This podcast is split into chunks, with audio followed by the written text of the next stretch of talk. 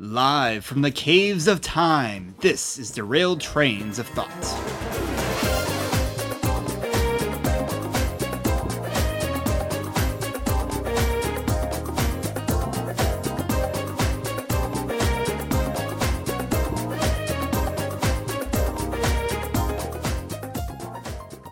Folks. Welcome to another episode of Derailed Trains of Thought. This is episode 38. My name is Timothy Deal. Uh, and I'm Nick Hayden. And so, Nick, tell me about where we're at right Well, now. it's a little more obscure place than we've ever been before, I think, but Possibly. possibly. But anyways, all I know is that we can go left here and go down the corridor and see what happens. Or we can go right here, and go down the corridor and see what happens.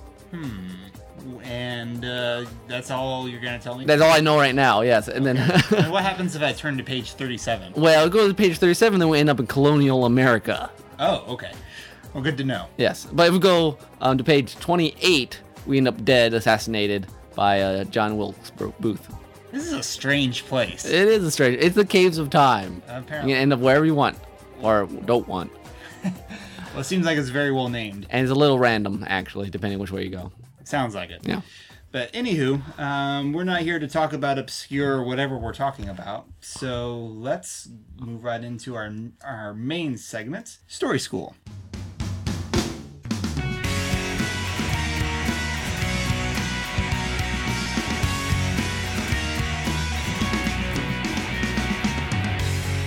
Okay, for Story School today, we are going to be talking about um, a subject that's probably more uh, writer related than uh, other, but there's some uh, there's some special ca- uh, cases. And what is that topic next? That is uh, the perspective, the point of view of your writing. First person, third person, Narration- narration, di- different types of third person. Yes. right. Um, we decided to do this just because I ra- wrote a random blog about it, and we thought, hey, there's a topic, well, it was in our our possible uh, topic list, which is just- amazing, actually. Yeah. what what that we have a topic list? well, that too, but that is on there. I, I did not remember putting it there. So. So okay, let's go over real quick, just for people who weren't writing majors. What? Who are you? Okay.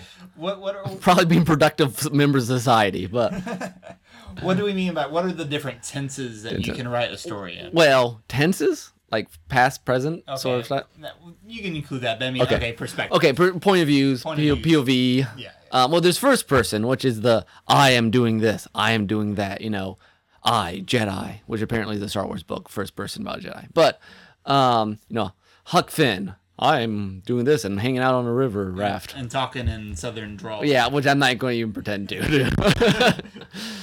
causes problems for element for younger readers. yes, yes, it does. figure out the dialect. So for that's first person, very common nowadays, uh, and I'll mention this later. But I was harassing Tasha that all YA books are first person present tense, which is I am doing this right now. I am being hit over the head. I am suffering. I am not being able to choose between my two very good looking boyfriends. Whatever. All are that way.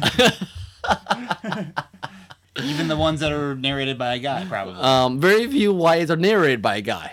well, that's probably true. Um, at least the ones Natasha reads. Okay, so what? That's that's first. First person, yes. So th- th- is there a second? There person? is a second person. You don't see it very often. I hear, if my memory serves me, there are some literary ver- examples. Okay. Um, I remember there was a short story story we read in college called, I think it was called "Rape Dreams." That's disturbing. It was kind of it was kind of a humor, but anyways, it was you are doing this, you are doing that. It's most common from you know choose your own adventure books, Mm-hmm. interactive fiction, things that are trying to make the reader feel like they're there. they're they're the character, which uh, would be a hint hint for the Caves of Time. In case we didn't give that away already. Yeah. Well, maybe some people grew up without choose your own adventure books. Poor, poor children. It's always possible. it, it's possible. I mean, if you haven't died for no good reason while reading a book, you haven't lived. Okay, they should put that on a tagline for their books. Thing is, probably kids these days. Kids these days would probably say that they have died for no good reason in one of their, their video games. We're, we're so old, Tim. It's like, okay. Back in our day, we had to read a book to get, interact with fiction. We, But we've talked about interactive fiction. so we won't go over that. But there are I I want to say, and I could be completely off my rocker, but I want to say that Virginia Woolf has some book written in second person. Oh, really? But mm, again, it might just be like two random neurons crashed together and told me that. So, but I know um, Natasha one time had uh, tried to read a advanced reader copy of a like a modern teenage like pretty thick choose your own adventure type book. Oh, interesting. Not not like the one the adventure like oh I'm a pirate and I just died because the cannonball chopped my leg off or whatever. right, right. okay, and then there's third person Yes. which is you know for many many years was the way you wrote things you know mm-hmm. he did such and such a thing she did such and such a thing and then there's limited where you're just where there's detached where you're you don't get anyone's thoughts Yeah. you're just reporting it like a newspaper Which is sort of the style you use for the unremarkable squire. it, it is the unremarkable squire is very much um yeah you don't get thought process ex- at one point um but yeah and that's a it's a different way of doing things and actually not a very common way i think nowadays because people always want to be very emotionally invested in their character and normally that's by getting deep in their thoughts either through first person or through third uh, person. well there's limited which is i think that's what i don't remember the technicality but when you're following just one character right. It's basically like first person, except not exactly. Yeah, it's not exact. Yeah, you're not. You have you just have this little barrier, but there's a lot of phrases that the character would use and kind of it. Right. Sometimes right. you have thoughts, or sometimes the thoughts will kind of meld into the. Like dialogue. in The Wilder, which is a book that I reread and and uh, from an old an old Pulp Fiction project where one person started a story and then the next person would continue it. And uh, Aaron had started the story and he it was a comic booky story, so it made sense and employed the the protagonist's thoughts a lot, even though it was told third person. Yeah, and then there's there's a omniscient third person where you see everyone's thoughts. I mean, it kind of just switches. You're just roving around in people's heads, which also is not real common, but people do. Yeah, I don't think the third person omniscient. I don't think is as common probably as the other two because it seems like when I do encounter it, it always kind of throws me for a loop at first. And, and I think you can do it very badly as well. I mean, hmm. you got to do it in such a way so you're not being confused. I it seemed like there was some book I just read an article about where they do it real. It's very interesting how they do it because then you're constantly seeing one event happening and all the different people's perceptions of the event, and it, so you can play with it that way. Sure. Um, I don't remember. It was a list of science fiction books, I think. I guess in a certain sense, um, Lemony Snicket does that to a limited. It's a sort of a limited uh, omniscient. Uh, it's kind of funny because you know Lemony Snicket is actually a character in those books. Yet at the same time, it he tends to kind of go through into the minds of each of the Baudelaire children. Pretty, Yeah. You know, pretty regularly. and then and then there's various versions of narrators that you know there's first persons that know way more than they should Yeah. you know and stuff like that so there's a lot of ways to play with it and i think why i was talking about it originally on my blog because i was th- i was thinking back that i used to write a lot of first person um, and uh, greg who's a listener of ours mentioned in the comments that he thinks and i agree with him a lot of people start with first person because that's just very natural it's just you know yourself and so you just kind of write in some version or, of Yeah. yourself i did it i think a lot because i tend to write very comedic kind of overblown characters And I think I think when Dawn was on our podcast several episodes ago, she she talked about that for the same reason that she really preferred talking. It's the easiest to get on her characters' heads when she's Yes. from that perspective. and and yeah because you- you're very deep into the person's heads and the the interesting thought part about first person though if you stylistically is that they can be completely wrong i mean and what's actually happening well how you're perceiving it and i know some writers really play with that you have unreliable narrators Yes. um Well, and sometimes, sometimes though, even then, you can figure something out that the character doesn't Yes. know, even though you are in first person. Like Hunger Games, Katniss is constantly fighting on who she should be with, or Katniss is, is sort of uh, short-sighted when it comes to herself. She tends to have a pretty low opinion of herself. And so there's a lot of times when the reader kind of figures things out before she does. And I think- kind of drove, uh, I remember drove at least one of my sisters nuts, that fact about her. But I think that's a very interesting thing with first person is that as the writer, you're playing two games. You're playing here's what the characters think, and here's what I'm trying to convey to the audience inside the character. You know, so you're you're you still choose. I mean, you're always making choices when you're writing any perspective, but but first person I think is very common nowadays in the more um, young adult, and even I've written it recently for reasons I'll explain because of. uh it is very immediate. It's very emotional. It's very, Mm-hmm. um, and that's and that's appealing to a lot of people. And the present tense adds even more of that to it. Right. Uh, especially more as, as people are trying to get younger audiences to read more often. You you know, a lot of times, you know, that's probably why it's in YA so much because they need that, you know, immediate hook. And and what used to be, at least a lot of books I grew up reading were third person with every chapter or every couple chapters a switch point of view, but it'd still be third person. Be like, I'd be following Matt around, and then it'll be Rand al'Thor. Okay, real time. Um, that's I mean that's where I learned a lot of my my perception of how you write fantasy is that you you get behind the character's head and you do it from their perspective. Every and a, two or three chapters later, you ch- switch perspectives, and that's how I wrote Stern Fred. But nowadays they'll do first person, but they'll still switch people every couple chapters, mm-hmm. and they'll have two or three first person narrators. Mm-hmm. Um, which, which is an interesting thing, and I I haven't read them, but from my point of view, would be interesting, especially if we could pull off a stylist, a very stylistic difference in how they sound, which is hard. I don't know if they hmm. try to do that or not. I I, I don't know. Interesting. Like if they have different dialects. Different and- dialects or different click uh, ticks of words they use and Oh, stuff sure. like that. Yeah. Um, I think which I could think would be very exciting. Sure. Um, but anyways, I stopped doing first person because I think first person's very easy to over. Like I did, I did it purposely to overdo. But then when you start honing, uh, at this point, that was in high school. When I started honing my writing, trying to make it more concise, less wordy, it's hard. It was hard for me to do in first person. First person is just kind of dumping. Mm, yeah. At least, na- I mean, when I'm not a good writer, it is. Right.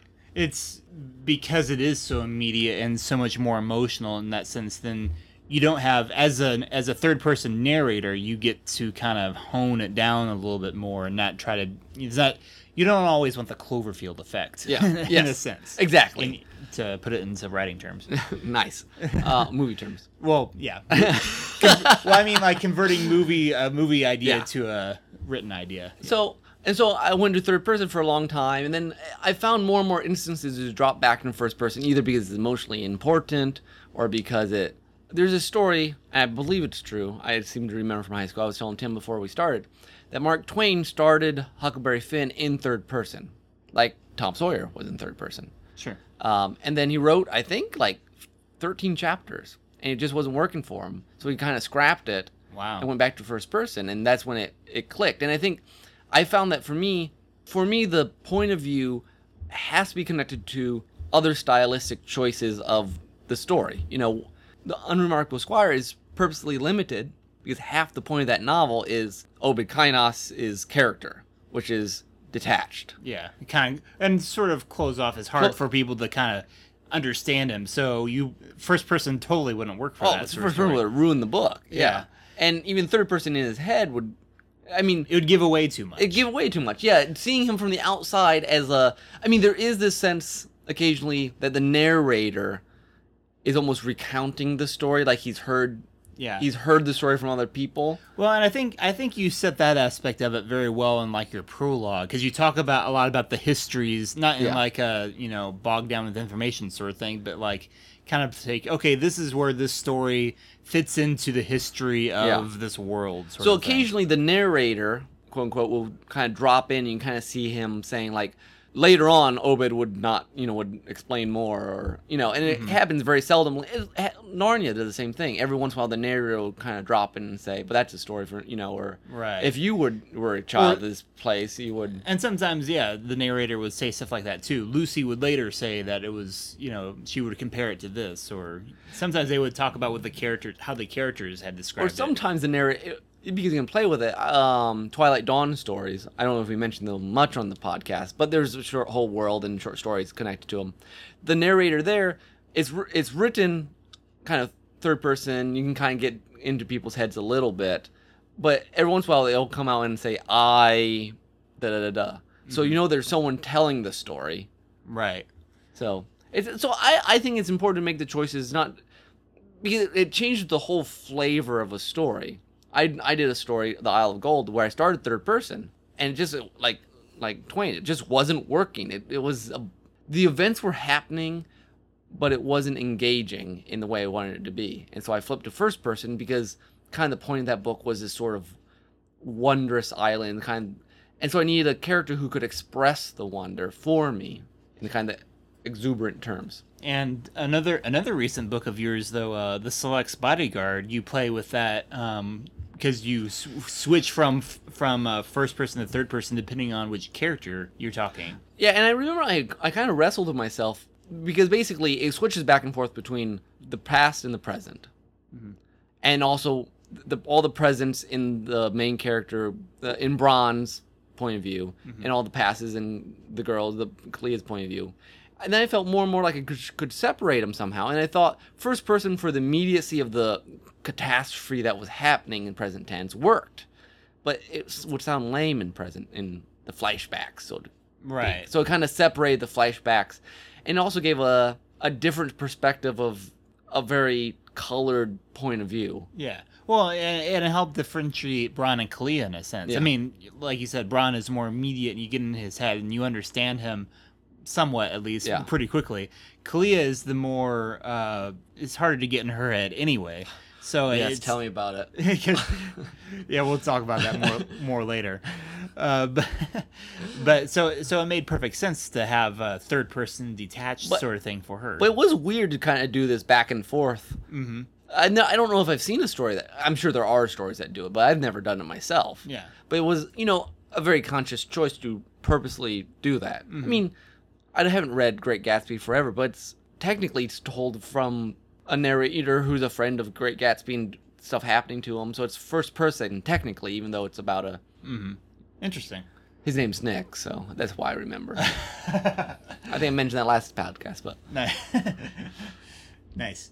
Well, you know, we've been talking mostly uh, written word, but sometimes uh, you get into some of this sort of thing with in uh, more visual mediums.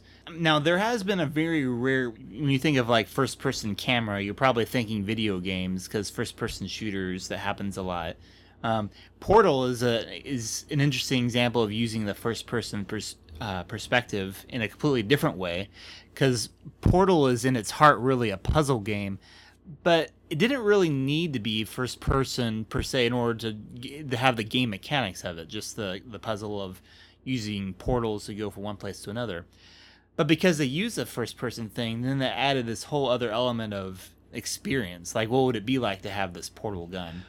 And it, and it adds to the kind of the creepy setting and story that they, they also tell with it. that reminds me. I love when growing up the old adventure games like the Lucas, um, the Lucas Arts games like um, Maniac Mansion. Maniac. Well, I didn't play much of like Full Throttle or Loom. Oh, Okay. If anyone's played Loom, that was a blast. Um, or even the King's Quest. I used to play King's Quest and Hero's Quest. I'm sorry, you want to be a hero. Those were awesome. But it's interesting. Then um, Myst came out. Myst is the same kind of style, except it's first person, and you were completely. I mean, the whole point of being first person was being immersed. I mean, you were the guy walking around touching puzzles, mm-hmm. which vastly changes your experience of that sort of game, especially when they purposely make it so that it's such an engaging. I mean, the world is the character, and mm-hmm. in, in things like King's Quest and those, it's not. It's more feels more puzzly. I mean, this is very. pu- I mean, it's all puzzle, but it has a different Yeah. exploratory sense to it. Right. Yeah, it's a different. Yeah, totally different feeling to it than if it had just been three bits and you're Yeah. looking at the characters and If I had an iPad, I would buy Myst for it. They have it. that's what I've It'd heard about that. perfect. So anyway, so that's how most people think about uh, first-person camera perspective, but it has been done in the movies occasionally. And I'm not just talking about uh, Cloverfield, although Cloverfield is obviously a pretty recent example Yeah. of it.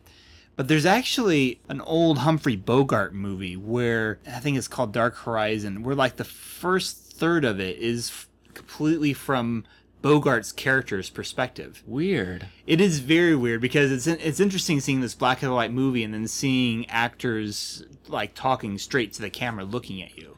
That's kind of a. I mean, again, it would be something you had to choose on purpose, but could be really Yeah. neat. Well, in this case, I don't, it, it's got a bit. It was a little bit of a gimmick in this movie's sort of case because in the first half, in the first bit of the movie, um, well, basically, it, it, the perspective changes back to regular standard movie, you know, third person sort of thing.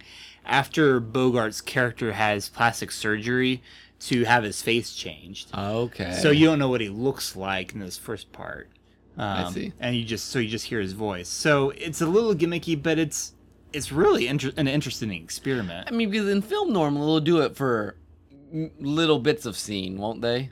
I mean, like you know, po- you know, so and so's point of view as he's waking up in the hospital, and you know everything's kind of fuzzy. And, Yeah, some, So so they'll use it occasionally to really ma- make you, fe you know, vertigo. I think they'll do that. Yeah. thing kind of from Jimmy mm-hmm. Stewart's point of view. the or- weird camera movement Yeah. stuff. Yeah.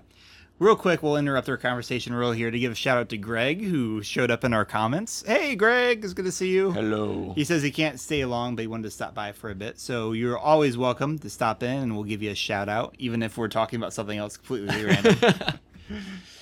But uh, yeah, I meant to borrow your your of Cinematography book. Also talked about this, and I thought they they listed another example of a movie that had a, some first person camera in it that did it through the whole movie, but I don't remember what. Hmm. Yeah, I don't remember. It's been a long time since I re- and I looked at that. it.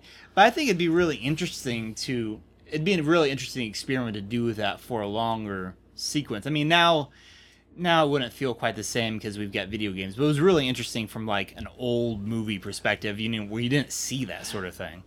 Yeah, if you had the right story, it might really add something to it. Mm-hmm. But I don't know what it would be exactly. So, yeah, it would be some sort because you can't unlike a video game, you wouldn't be able to interact with it. But you'd be like within the character's mind. Yeah, I don't know what you do, but I love this. Now, where does this uh, does the second person exist in film, where the audience is the character? I mean, they do like interacting, you know, like the Star Wars tour thing on, Oh yeah, um, right. the you know amusement park thing where you are the character Mm-hmm. doing the stuff. But you think that would ever be possible in a normal sort of film? I don't know. Well, see, and that's, I mean, it would be sort of a first person, like it's the first person camera. It would just, Oh, that's true. I, that separation of yeah, you being the person and the person you're watching through is someone different. Mm-hmm. I mean, the only way, I mean, I guess it could be done if like, um, I suppose it could be possible like if the character who who the first person camera is representing isn't saying anything, then So like if you're uh, Chrono from Chrono Trigger, and Yeah. was dot dot dot all the time. Yes. Uh, there you go. First person uh, Zelda movie. So obviously Link never sa- Link never says anything because you're the Yep, audience. so there you go. It, I think it starts getting sort of So awkward. so so it's really I mean it's really of splitting wires for film between first and second. yeah, yeah. It would basically it would really only be the difference of whether the character that the actor is talking to has a voice or not. You know, it's interesting. They play with this in interactive fiction sometimes, um, because you're, you you are the character, but sometimes then you'll it'll be like the, I guess there's one famous game where you can choose whether you go to the guy's bathroom or the girl's bathroom, and that determines which one you are, because you don't oh okay because, because you're playing a character, but then you don't know enough about the character itself. okay. So then the ca- That sort of thin separate. Oh, there's the other one called uh, what is it called? 905 or something like that. But anyways, you wake up in this room, you don't know what's you're disoriented, and you're walking around, it's just whatever, and then you go out the door and you get like attacked by police, or sometimes you get out and you just drive away. You're like, this game doesn't make any sense. But if you look under the bed, there's a dead body down there, and you've killed the person.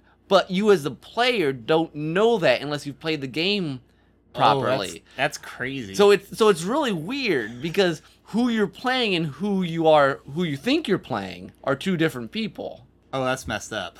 And so there's that fun kind of uh, in interactive fiction. Some people have really played with that. Oh, that's that, cool, that though. separation between the character you're playing and the character you Right. perceive you're playing. That's interesting.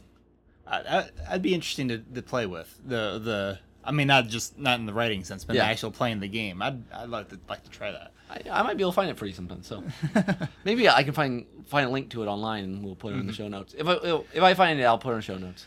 One other uh, movie related thing, um, not so much first person. I, I think we've exhausted that subject. But in terms of narration, you know, sometimes uh, movies will include a bit of um, the novel in having a narrator, Yeah. either for part of it or like just this. just at the prologue, you know. And sometimes this can work really well, you know, aka like The Princess Bride. Yeah. You know, that works perfectly for Or you can movie. kill the narrator in like Monty Python and the Holy. well, that doesn't count. that doesn't count because they like introduce the narrator and then kill them. So, but no, like you know, Princess Bride that works perfectly for a storybook kind of story like that. Now, handled the wrong way, this can feel very cliche and shoehorned in, and then, it- and then you get Merlin's House of Mystical Wonders. Oh wow. That is for those of you who aren't MSTies. That's uh, Go watch. that's that's a that's a old it's a really bad movie. It sort of has the same sort of setup as Princess Bride. This grandpa telling his grandson some stories, except all these stories sound like they belong from the Twilight Zone. They're like it should be like called Merlin's House of Mystical Horrors as opposed to Wonders. I should mention two things that I meant to uh, comment on. One was Greg on my blog when I was talking about point of view. You mentioned that scary stories seem to work really well in first person. Oh sure. You know, because you you want that immediacy, that sort of like what's going to happen. You know, you can do in third. He said he's done in third person, but I've never written that many scary stories, so I don't know. But that makes sense to me. Well, what's House of the? House of Memories. Yeah, I House guess, of I guess that is. sort of is. Yeah, kind that's third. That's third, isn't it? I'm pretty sure it's third. Yeah. Yeah. I it's been a while. But I mean, that's more of a. I guess eh, it's not really horror. It's, It's- more Ted Dekker suspense. Um, So- And then talk about movies switching, you know, trying to translate the book. You know, you mentioned Hunger Games is first person, Mm-hmm. and then when they made the movie, they purposely made it very detached. They didn't use narrators. They didn't try to get her thoughts. Yeah. I mean, and I really I watched them behind the scenes, and it, I I believe it was a very conscious choice of them to to omit her narration or to, anything like yeah, that. yeah, to make it, and I think that really makes it a, a, a powerful, a more powerful movie than if you had tried to play the internal Hmm. in the same way because the movie's different. So you play on the strengths of the movie, and maybe even you know the, the camera even is documentary style. Yeah. I mean this. I mean at least in the first movie, it's very almost like this is what's happening.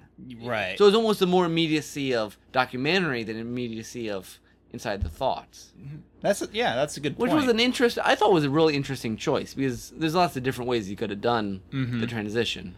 Well, and that's and that's the other thing that uh, the other bad thing that narration can do in a movie if you're not doing it right. Um, and this was I was reminded of this when I was watching some review of the Last Airbender, the live action Oh, movie. Yeah. where they spend way too much time in certain sections on narration trying to bring in all the exposition, all the information from the cartoon series that is important information, but you know, sometimes you have to remember show, don't tell. Yeah. and narration can be a bad way sometimes of telling too much. When I think that's, I think that applies almost as much to writing. First person sometimes can be your cheap way of sh- show. You know, you can s mm. tell more easily, mm-hmm. and so you still have to learn how to show in first person. That's a good point. Yeah. I mean, obviously you can still say I'm angry, but it's even better if you find ways to show it. Right. Even if it's you know, I scream and hit my head against the wall until I knock myself out. I don't know. and then you get into awkward stages like, okay, how did you just tell me you knocked yourself out if you're unconscious? But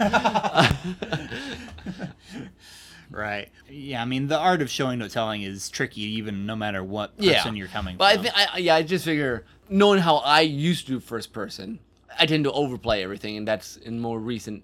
Are we going to save that for up, project update?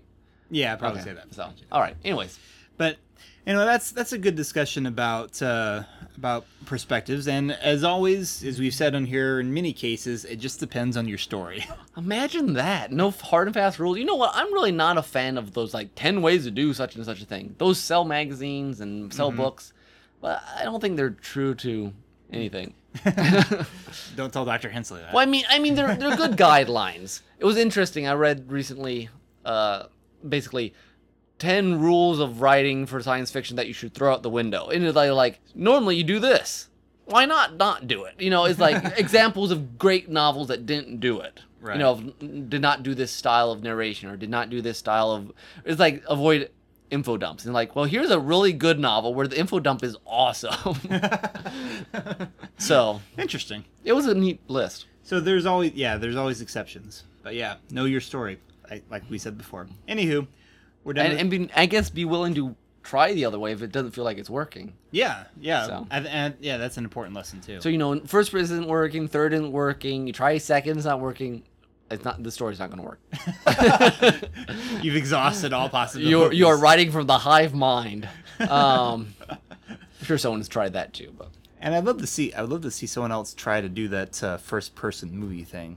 At least for something that's not combat-oriented. Because I'm, I know the guy- Doom movie tried to do it. Yeah, Doom movie tried to do it, and I know there's some guys like on YouTube that have done some like you know first-person shooter simulator movie type things, which done well can be very cool. Make make it a real artsy movie.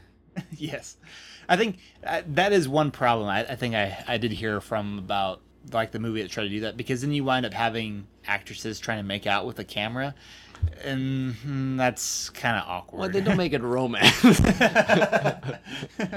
Gone with the Wind, first person. But see, like with the Humphrey Bogart thing, the parts that worked really well were the kind of the more suspenseful things, because then you had like the actors glaring at the camera, and as an audience, that makes you kind of like you know want to back up, and it's like, yeah, "Uh." if you did it right, it would be really interesting. Yeah, I like that. So, anywho, okay, we've tried to wrap this up a couple of times, so now we'll really wrap up and uh, move on to our soundtrack.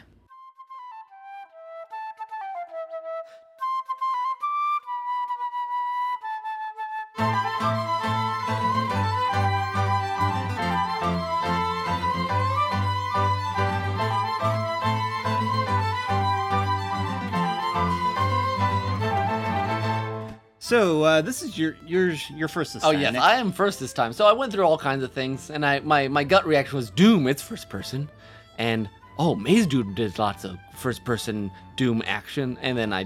I'm tapping my foot over here. But anyways, so I decided not to do that, and decided to go a little different. I wanted to get a different perspective from characters in the game.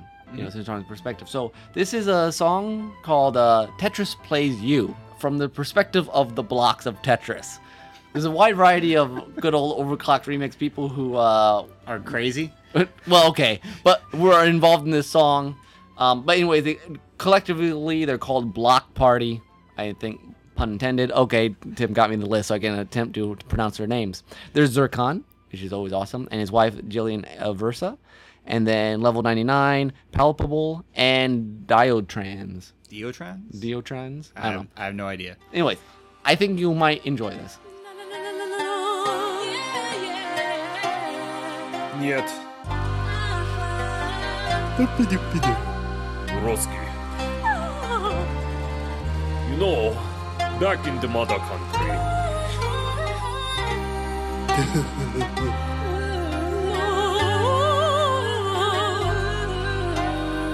Is this where I come in? I am the square. You can put me over there in the middle don't care. vodka. Look at me, perfect symmetry. Rotate all you want, it's the same you see.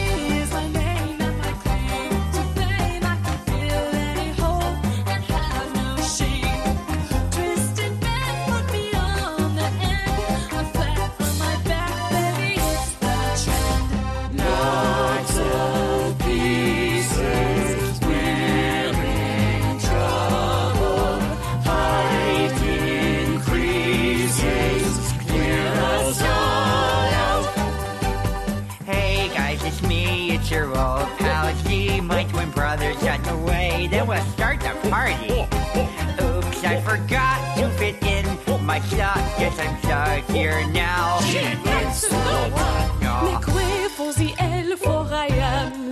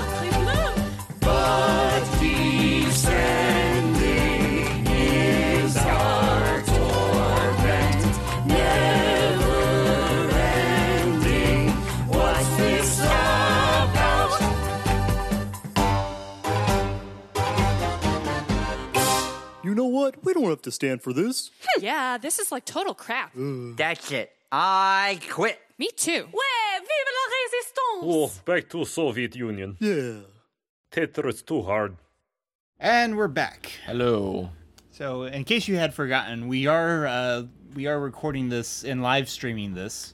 Um, recording as we're live streaming, I should say. So that's why we said Greg had showed up in our comment section. And so remember, dear listener, keep an eye on our our Facebook because like today we kind of We switched it up on you guys. yeah had a different our schedule just worked out best to do it today. Normally it's uh on a Thursday, about eight thirty every month. yeah, yeah, it's like every four Thursdays Yeah. basically. so about four four weeks from the seventeenth. Yes. Because my wife's birthday. That's why we're not doing it on the seventeenth. Yeah. Uh, so anyway, we should go ahead and throw out a few uh, more of Greg's comments since he was on the board. Uh, he says, "I wish more movies would introduce and kill the narrator like in Monty Python. That would be good. That would be fun." He says he also mentions his pet peeve in first-person stories is when they reveal that they're dead at the end. If they if you're dead, then how didn't you tell us? Dun, dun, No, I don't know. They're they're they're, a good point. they're telling to other dead people like, "Hey guys, guess what happened?" They're like, "We already knew you're dead." That could be. It's Yeah. kind of like you know, Lost. Well, Okay. Nick's laughing because we had this conversation last two weeks ago about how many people still believe everyone on the island was dead the whole time. the whole time, like all six seasons. Yeah, even though it, they've said over and over again, no, that's that's And not, what happened. anyways, if you're not paying attention at the very last five minutes of a show that you need to pay attention to all the time. anyways, yes, we had to get our our uh, our lost in this episode. So Yeah, that was probably where it was going to come in. yeah. So All right. Uh, anyways, we're gonna do some. project update.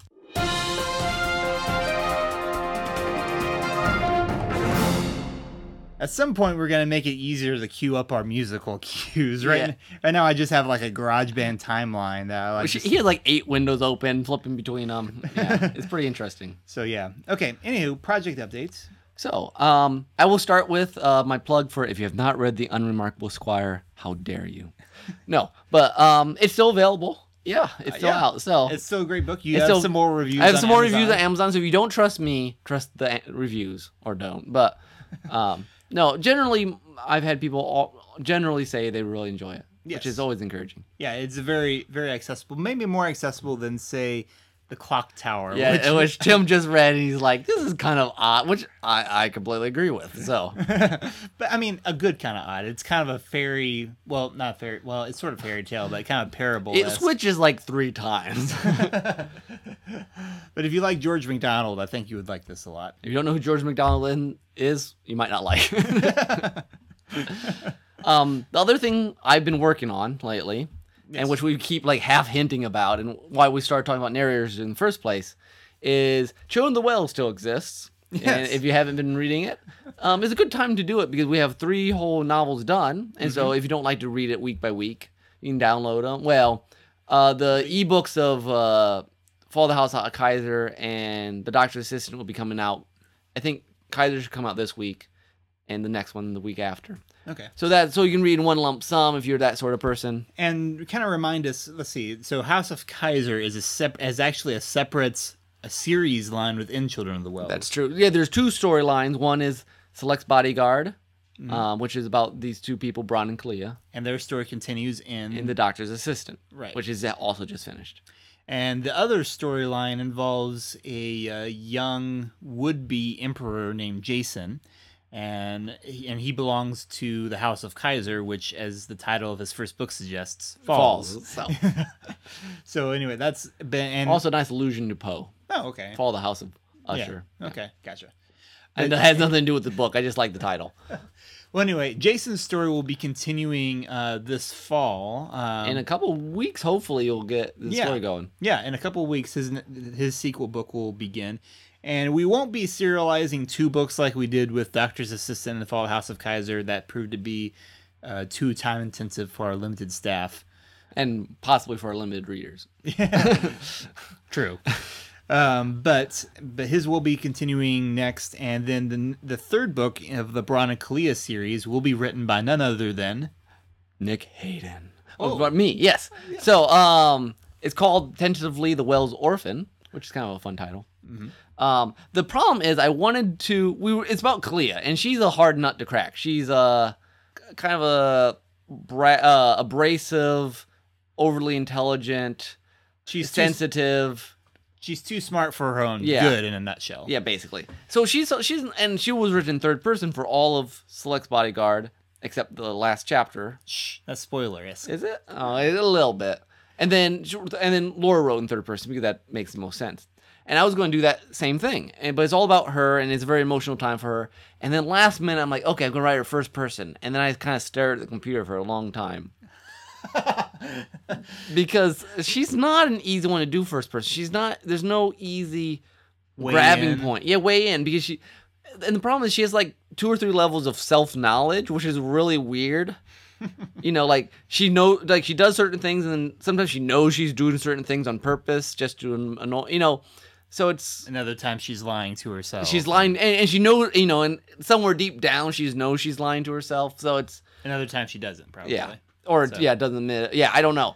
And the thing is, though, I had to write with this sort of ambiguity on herself, while also being detailed, while being really concise and like Matter of fact. matter of fact. It's it's weird and emotional without being overdone. And uh, even though she's like in a horrible, horrible spot in her life, so we'll see if it works. Um, so far, the first chapter I've I know Natasha thought worked, so that's good. So you can that should be coming out In January, January. So you can tune in then and see if the See- experiment works. See how horrible it is.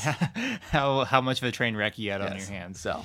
And for a couple quick reviews, uh, I should say point out here that Greg, aka the North Sea, as his uh, Mixlr username is, commented that he loved the Clock Tower. So As he should. so that means you should all go read it yes. because there's a review review for you right there. So that's are those are those the projects? That's that are what I'm working on right now. I got other stuff I need to do, but haven't. Like I did, I, I did actually some work on and Fred until I started on this book. Right, I'm trying to hammer it out as quick as possible. So. Right. Cool. And I should I should uh, mention in terms of uh, projects for me. Oh, Appfest. Yes, uh, I recently put out a video of my my uh, Muppet roommate Leo visiting uh, the local Apple Festival here in Kendallville, which was a lot of fun to do. It was originally filmed two years ago, and I can't remember if I mentioned it on the podcast before or not. I might have. Um, I don't remember. I, I'm sure I've said something about Leo at the very least. Oh, Before. yeah. But anywho, that's on there. He's he's a crazy city kind of puppet guy that's visiting a rural um, Apple Festival, Fall Festival, yeah. um, Pioneer Festival. so Pioneer, yeah, that's that kind of thing. Um, and he he has I. I told Nick, I Leo is sort of I never quite know what he's gonna say next. He's sort of like a alternate persona. Uh, I perform him. Well, don't tell Leo I perform him, but but uh, he kind of does whatever he wants. So anyway, some of his reactions are fun. I went through the hay maze with him. That's probably the craziest thing I've ever done. Crawling around my back with this kid leading me on. Come on, come on, come on! I'm like, hang on, kid. I'm about to die of asthma here. But Nice. but it, it's a fun video. It's it's long. It was like 11 minutes, but it was it's fun. Nice. Okay. That's all we got. That's that's all we got for projects, and that's plenty of it. So with that said, let's move on to our take On Tales.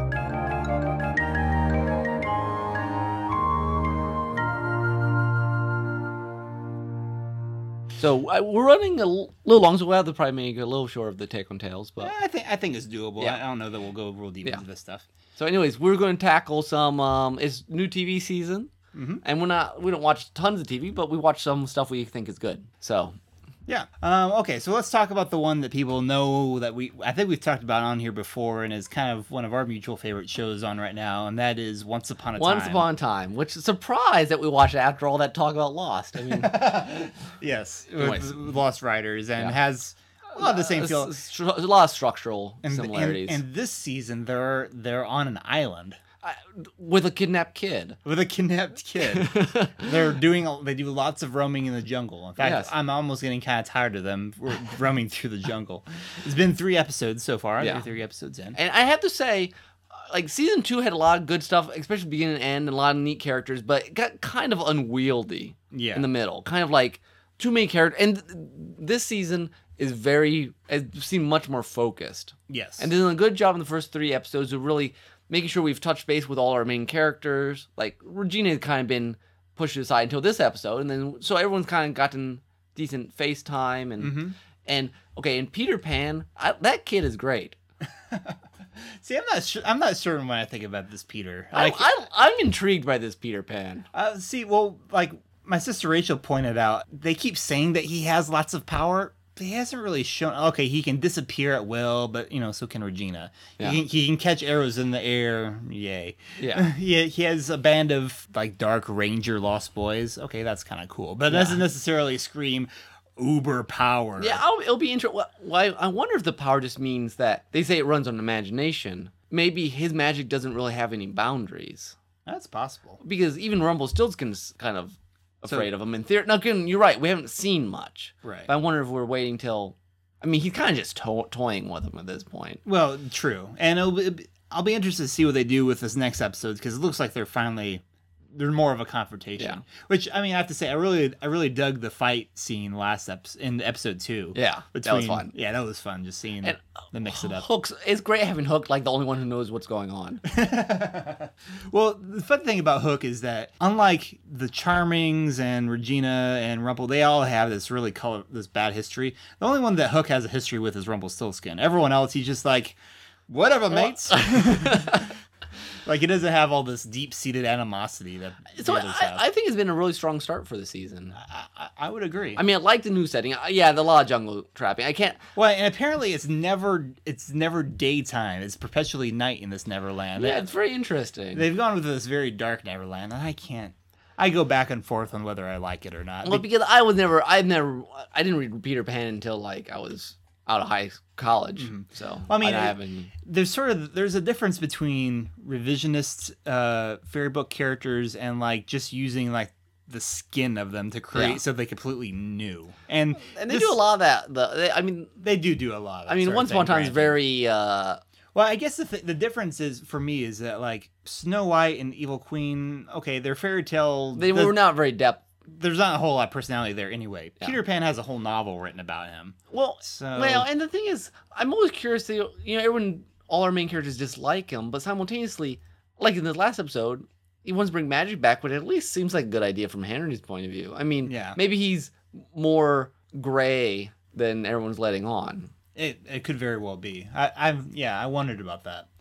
So We'll see. yeah, we'll see. Uh, plus, realistically, you have a, a whole island full of boys that don't grow up. There might end up being more Lord of the Flies than Happy Go Lucky. I mean, in a more realistic world. well, yeah, true. So, So it'll be it'll be interesting to see where the season goes. Um, but yeah, so that's that's that one. that, that's that one. And then the new Once Upon a Time. yeah, the, the spin-off Once Upon a Time in Wonderland, which I really like the pilot. I did too. I was, you know, because pilots are hard. Yeah. I mean, pilots are tricky things. And I thought, I mean, you instantly like all the characters, or at Mm-hmm. least find them in. I mean, the person with the least. The Red Queen I felt was kind of the weakest. Yeah. one. And, uh, yeah, and she just is. Yeah. Jafar, I was really actually impressed with. Yeah, man, Jafar. They had a they had a really nice intro for Jafar. Yeah. And I love that they even has the snake staff. Yeah, Yes. that real. that- I'm like, yeah.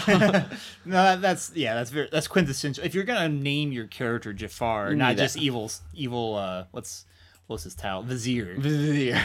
then you got to have the snakes. you know, and you know, and I love the Alice character worked really well, and the Jack. I mean, well, and I, and I was I was happy too. I liked. I didn't know that they were gonna have her actually be a little girl.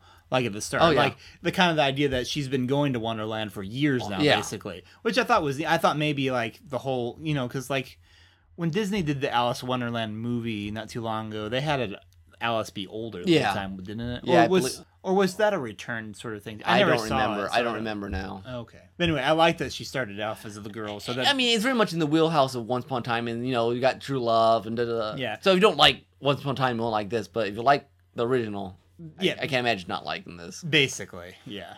What, what, what I appreciate, I think, is that it didn't feel like it was like just the stepsister Once Upon a Time. Though they had a couple connections, Yeah. it didn't feel like it was like hanging on everything that was right. like like it was dependent upon the other show. Yeah. And I was surprised to see Storybrooke have a cameo in a, in a sense. I didn't really expect that there would be any connection.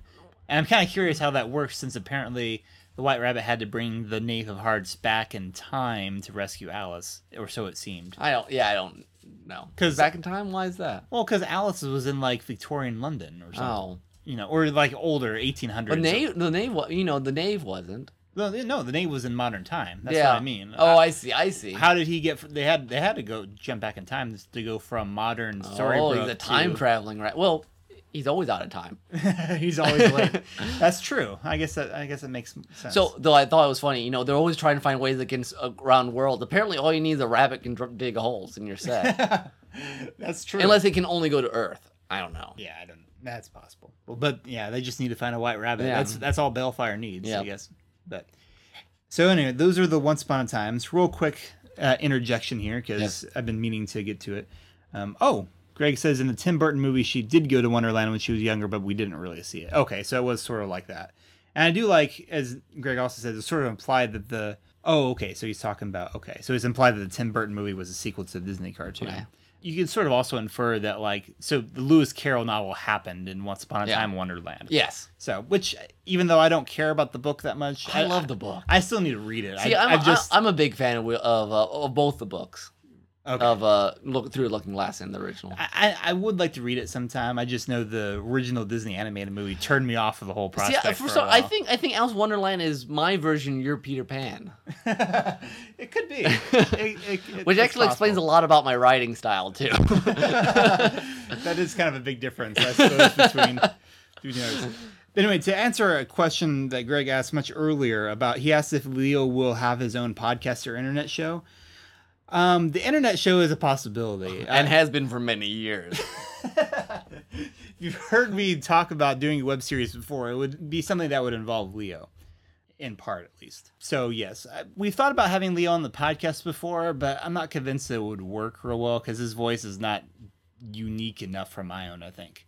I think it's been kind of fun to have him, me and him in the same scene sometimes because people realize it's me and like, okay, how did you do that? Um, but I'm not sure it would work on the podcast. Yes. But anyway, All right, and then uh, the other show we're both watching is Shield. agents, Agent, of Agents Shield. of Shield. Yes. Which it, for, I was kind of ambivalent towards the, the pilot. I thought it was good, but it was like pilots are hard, and I didn't, I didn't know any of the characters very well. right. And since then, I felt like I got to know the characters, and it's just kind of fun. And Coulson's awesome. Yeah, yes, Coulson is awesome. Um, what I liked about this last episode is I, well, the um, aside from Coulson, who is you know, lots of fun, I think the most interesting character is the hacker girl. Yes. Um, just because there's this whole ambiguity of is she gonna go with him, is she not? And in a sense, she really kind of plays with um. She's she's kind of the stand-in for the audience in a sense, in that you know, Shield is this like secret government agency, Full black. Yeah, Men in Black. I mean, Men in Black, yeah, they're the the secret the government group that we're not sure if we can trust them or not, especially in you know today's world, Yeah. with NSA and all that kind of stuff. And yet, we're you know Shield is you know the good guys here, so at at least that's what Yeah. we want to believe. Yeah, and it was interesting when I, I think once I figured watch the pilot, then figure out what kind of show this was going to be because I wasn't sure, you know, because Marvel's done lots of different types of Mm-hmm. levels of realism or not. And this is a very comic booky show in many ways. Yeah. and simultaneously, it's trying very hard not to be like the movie. I mean, it's not trying to do big, Right. the big plots. It's- it's- which you don't. It's It's a setting good a- thing. Yeah, it's a very good balance I think they have because it's a comic booky show, but it's focusing on the secret agents. It's not focusing on like giant powers Yeah. or you know respons well responsibility maybe. but- Yeah. And I, I think there's a lot of fun potential there. It's it's it's been entertaining so far. and I like the mix of missions that they've had. Yeah, I think that's done- been good. Zach thought it was a good job that they did the the second episode was um you know in another country you know it's kind of like okay we're not going to just hang around trying to hunt down superheroes all, that are all happen to be in New York exactly for some reason. yeah. except the Runaways which are in you know L.A. right. Which Runaways would be a really interesting thing to have. That would make that would make a great TV show honestly. Oh yeah, definitely. And well, and I guess um the the guy that they had at the end of this last episode is a minor Marvel villain. Oh really? But you know, because Nice. you saw the hand coming out of Yeah. the, like the powerful goop or whatever it was. And I think it's it's nice to kind of run around the edges of the big the big names for this. oh yeah, because there's there's tons of minor characters and villains that you can that will never be in the movie. so is Moon Knight small enough to get in this show?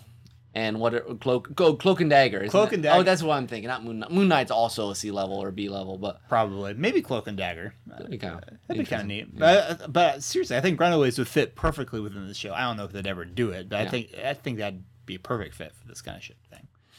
So yeah, good hopes for that. So thanks for listening, Greg. I'm glad that's uh, he he has to go. He's got to go run. gonna have to go here in a few minutes too. So, So yeah, we're, we're we're getting to the end of it. Um, you want to talk about real quick? Talk about Revolution. Revolution, Revolution, another show I've been watching since the beginning. Early on, I was like, I I don't know because, and then they'd had their break, and then they like kicked it up like five notches, and it was like moving at laser speed. Like they were just going like months at a time, and and the show's always been kind of gritty. I mean, it's post-apocalyptic largely, and so there's people with you know they fight with swords and there's you know they kill people indiscriminately you know the random which has always bothered me a little bit. But the drama really kicked up in the writing and i thought okay i'm going to and then season two started. I think we've seen three episodes. And it's brutal. Yeah. i mean well you know and, and it's like the guy gets the main character gets his hand smashed with a hammer mm-hmm. broken it's just it's almost it's it borders for me on a little too much a little too dark just simultaneously they somehow always have this sort of hopeful it's not horribly bleak i mean it's dark enough but it's like but we're trying to be good people and we can be good people or something like that. And the characters are interesting enough now that i'm like they, they did they jumped like six months between the two seasons. And hmm. they, they it, did a really good job kind of mixing things up and moving things forward so uh, it's been a very entertaining show so far i mean I, I, i'm going to keep watching it i think drama wise like the last episode they just they know how to ratchet it up and they i mean they've really played with that keeping things stakes really high and not pulling many punches So you don't feel like it's hit Battlestar Galactica levels of not emptiness yet. and i think you know the battlestar galactica thing i was thinking about the other day i think in the comment too. Bouncing off our episode last time. well, a comment Greg had left, you know, and I was thinking sometimes I think the difference is when the pain brings out some sort of aspect of your character. I don't mind as much when the pain seems like it just hurts your character. Hmm. And so far, the pain has in in Revolution has tried to draw out either good or bad aspects of our main characters in a certain way, and not just like and life's horrible. Hmm. You know, it's like the guy gets arm beat, you know, but he still wants to protect, and but he only has one hand, and so you know, so they play enough with it okay. I think uh, it hasn't got that level yet. I mean, it could get that level, I think. So I'm I'm waiting. Okay. And real quick, I'll just give a shout out to NCIS, which I know is not it's not a great TV, but family has watched it for years, and uh, so I, I watch it with them. It's it's fun, and you know they're procedurals, but after what you know, it's been on for like the first the main series NCIS has been on for like ten years. So by this point, you really know the characters pretty well, and um, when the leading lady stepped out this year, it was you know it was really hard to see her go, and and they did a good job playing with that, and you know even though it, you know the show's really more about well, in one sense it's about the crime drama, but a lot. I think probably what keeps our family coming back is watching, seeing what the characters are doing and they're interacting and their banter and and all that stuff, and they keep doing a great job with that. The spin-off show NCIS Los Angeles, we still laugh at just because it seems like every other episode they're chasing after a nuclear bomb. And most of the cases were like, what does this really have to do with the Navy? but uh, again, the characters are fun and kind of ridiculous, and, uh, and so fun stuff there. So anyway, if you're looking for a safe procedural sort of thing, we enjoy that, and we wish, um, which I hadn't never, I had never really got. I- Like I really enjoy Person of Interest, but I never gotten into it as much as my family does. But I do kind of empathize with them. They moved it like right after both NCIS shows. Oh, so it's like three in a row. Yeah, yeah. So it's like three in a row, and it's like it's a bit much. That's a lot of TV to Yeah. sit down and watch all together. Yeah. Um, I mean, it's That's still a show I would like to catch up on one of these days. it's totally worth it if you're able to Netflix it. D- I, don't, Yeah. I, I assume you can get the DVDs from Netflix. Yeah, on it. probably. I don't think it's in the streaming, but I, w- I would like to catch up with that too. There's there's lots of uh, I haven't seen, but it's every time I watch it, I, I've really anything it. with Michael Emerson, I'll go for. yeah. Well, and it's fun too because but I, I watched the pilot. I think maybe one or two more episodes. I'm like, this is good stuff. it, it is very good stuff, and they've expanded their regular cast Yeah. too. They've I've heard that. they they keep adding new people and there's like this one there's this one recurring character that I've seen a couple times who's she she she can like talk to the machine like the machine that, that gives them the feeds them Yeah. the information has sort of taken on some sentience Interesting. And there's- yeah, yeah, I gotta get this and there's one of these and days. there's this one crazy hacker girl who has started been able to talk with it but she's kind of nuts interesting. so it's it's a real we're not sure where they're going with it but it's a, it is it's a fascinating show and I've enjoyed it whenever I get I have a time to watch it Yeah. But anyway we've gone on plenty long as it is so it's time to start wrapping things up here Nick what is our contact info Well, you can subscribe to us on iTunes. Please do. You can visit our website, uh, derailedtrainsofthought.blogspot.com. Leave us comments. We love comments. Um, and you may even get mentioned in the show like probably will if you leave a comment. like like we talked about Greg a lot this episode Greg, Greg, Greg, Greg. Greg Greg So Greg Greg. We keep saying his name often enough, maybe we'll turn into a Pokemon. or be someone from Greg, Greg, Gregory, Greg, Greg, Greg, Gregory. Wow. Okay then. it's apparently time for us to bow out. Um, you can also email us at derailedtrains at gmail.com, which I have not checked in a month. No, I, I'm sure I. so maybe we have tons of fan mail. It could be. Well, if if you have if you have written us fan mail, um, we we apologize for the wait, and we will get back to you. Um, but anywho, uh, it is we are clearly up too late, so we're going to wrap this up with my soundtrack. And because again, we, we talked about Portal earlier, because I felt it was fitting with uh, being a first-person game, so I thought we should do a song from Portal. And of course, the song everyone knows from Portal is "Still Alive," of course, uh, with the infamous computer GLaDOS. And this is actually uh, a remix called "Live" from Subject Hometown here um, and it is performed by the Gamer Symphony Orchestra. And uh, it's a pretty fun, you know, Still Alive is kind of a techno-y sort of, I don't know what you call it exactly. It, it plays with a computer thing. Yeah. But this is a really nice, if you're going to do an orchestral version of Still Alive, this is what it should sound like. So anyway, it's quirky, and I hope you enjoy. With that said, this has been Tim, This has been Nick. And we will see you next time. Yeah, and we'll have to choose uh, what page to go to, and hopefully don't die. Yeah. I Hope, and hopefully we'll turn up in our own time. Our own time period, not like like an Aztec time, because that would be Yeah. wicked bad. That would be bad. They might want my heart. So.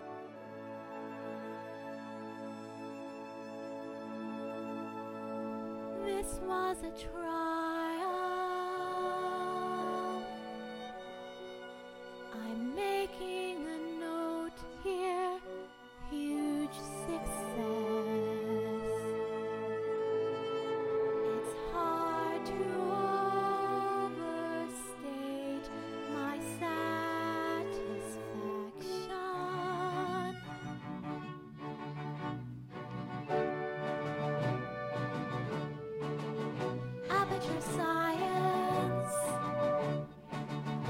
Do what we must because we can.